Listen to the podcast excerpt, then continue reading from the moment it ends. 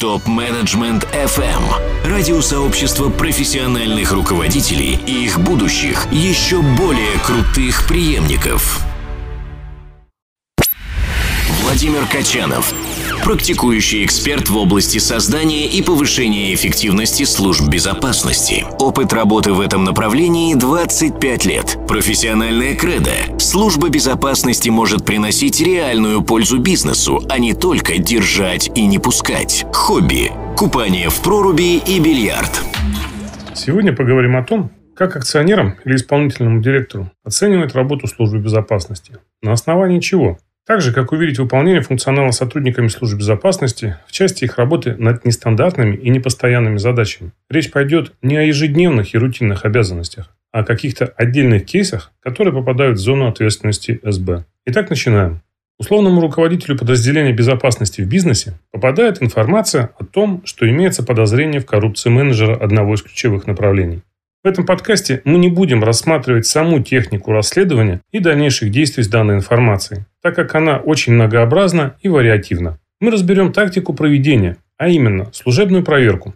Итак, руководитель службы безопасности назначает проведение служебной проверки. Кстати, единого стандарта названия данной процедуры в отечественном бизнесе нет. Служебная проверка или служебное расследование, по сути, в данном случае не имеет разницы. Назначает, соответственно, лицо за проведение данной процедуры, и это лицо начинает исследование факта, указанного в информации.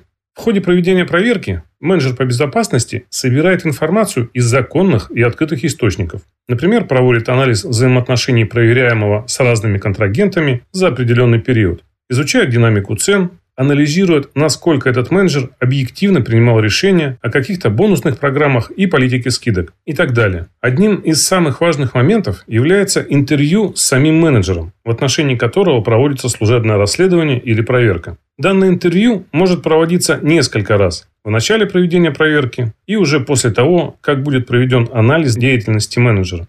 Если в начале проведения проверки упор делается на обычное стандартное объяснение менеджера, то в заключении проверки будут более углубленные вопросы по теме, которые покажут действия менеджера более объективно. Ответы на вопросы могут показать, действительно ли менеджер действовал в интересах бизнеса, а может быть в своих интересах, принес он пользу компании или причинил умышленный или неумышленный ущерб. Отвечая на вопросы по существу, интервьюируемый будет вынужден признать логику событий, отраженных в служебной проверке, и более ответственно пояснять свои действия. Эти действия необходимы для того, чтобы у руководителей сложилась объективная картина работы менеджера на основании заключения по служебной проверке. В таком мероприятии сотрудник службы безопасности выступает в качестве некого органа, который может объективно и беспристрастно собрать проанализировать и сделать выводы по собранной информации. В дальнейшем предоставить для принятия управленческих решений это заключение акционерам или SEO.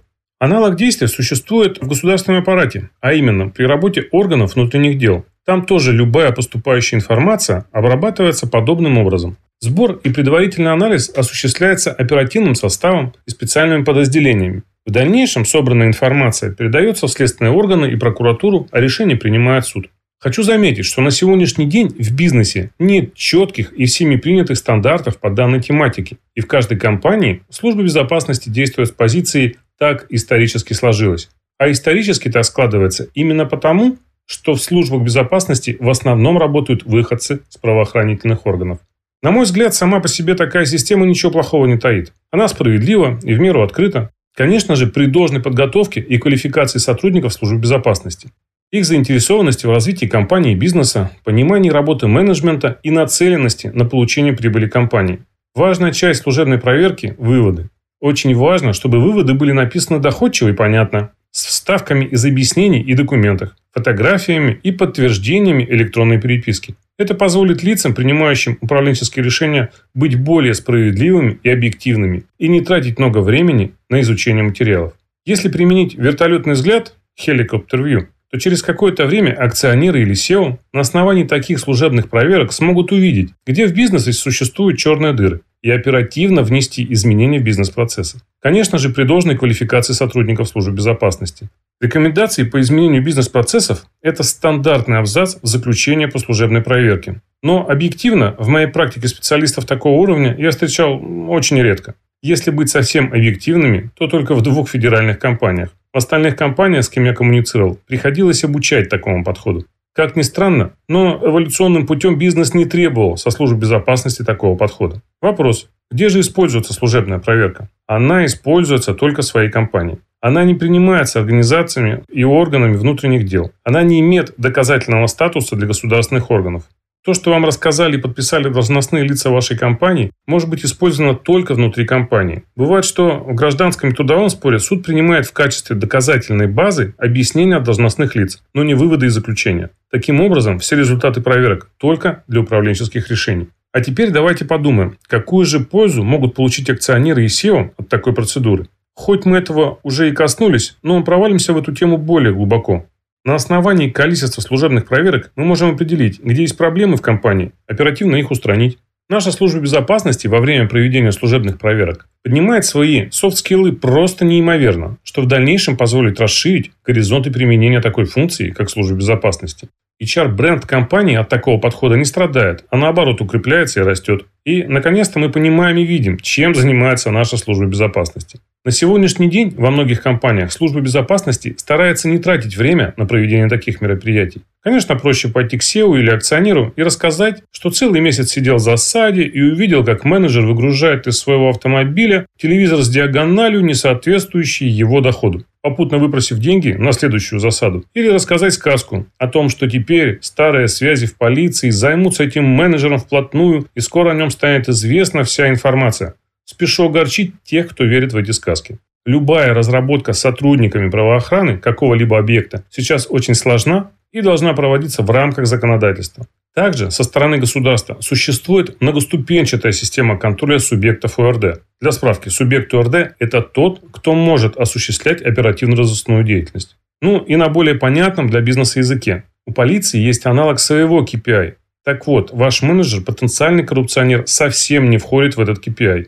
Потому что по нашему условному коррупционеру из примера полиции нужно много работать и непонятно, к какому результату приведет работа. А начальству нужны результаты. В связи с этим старые связи не будут заниматься вашими проблемами. Также хочу предостеречь от принятия решений на основе нашептываний от различного рода информаторов.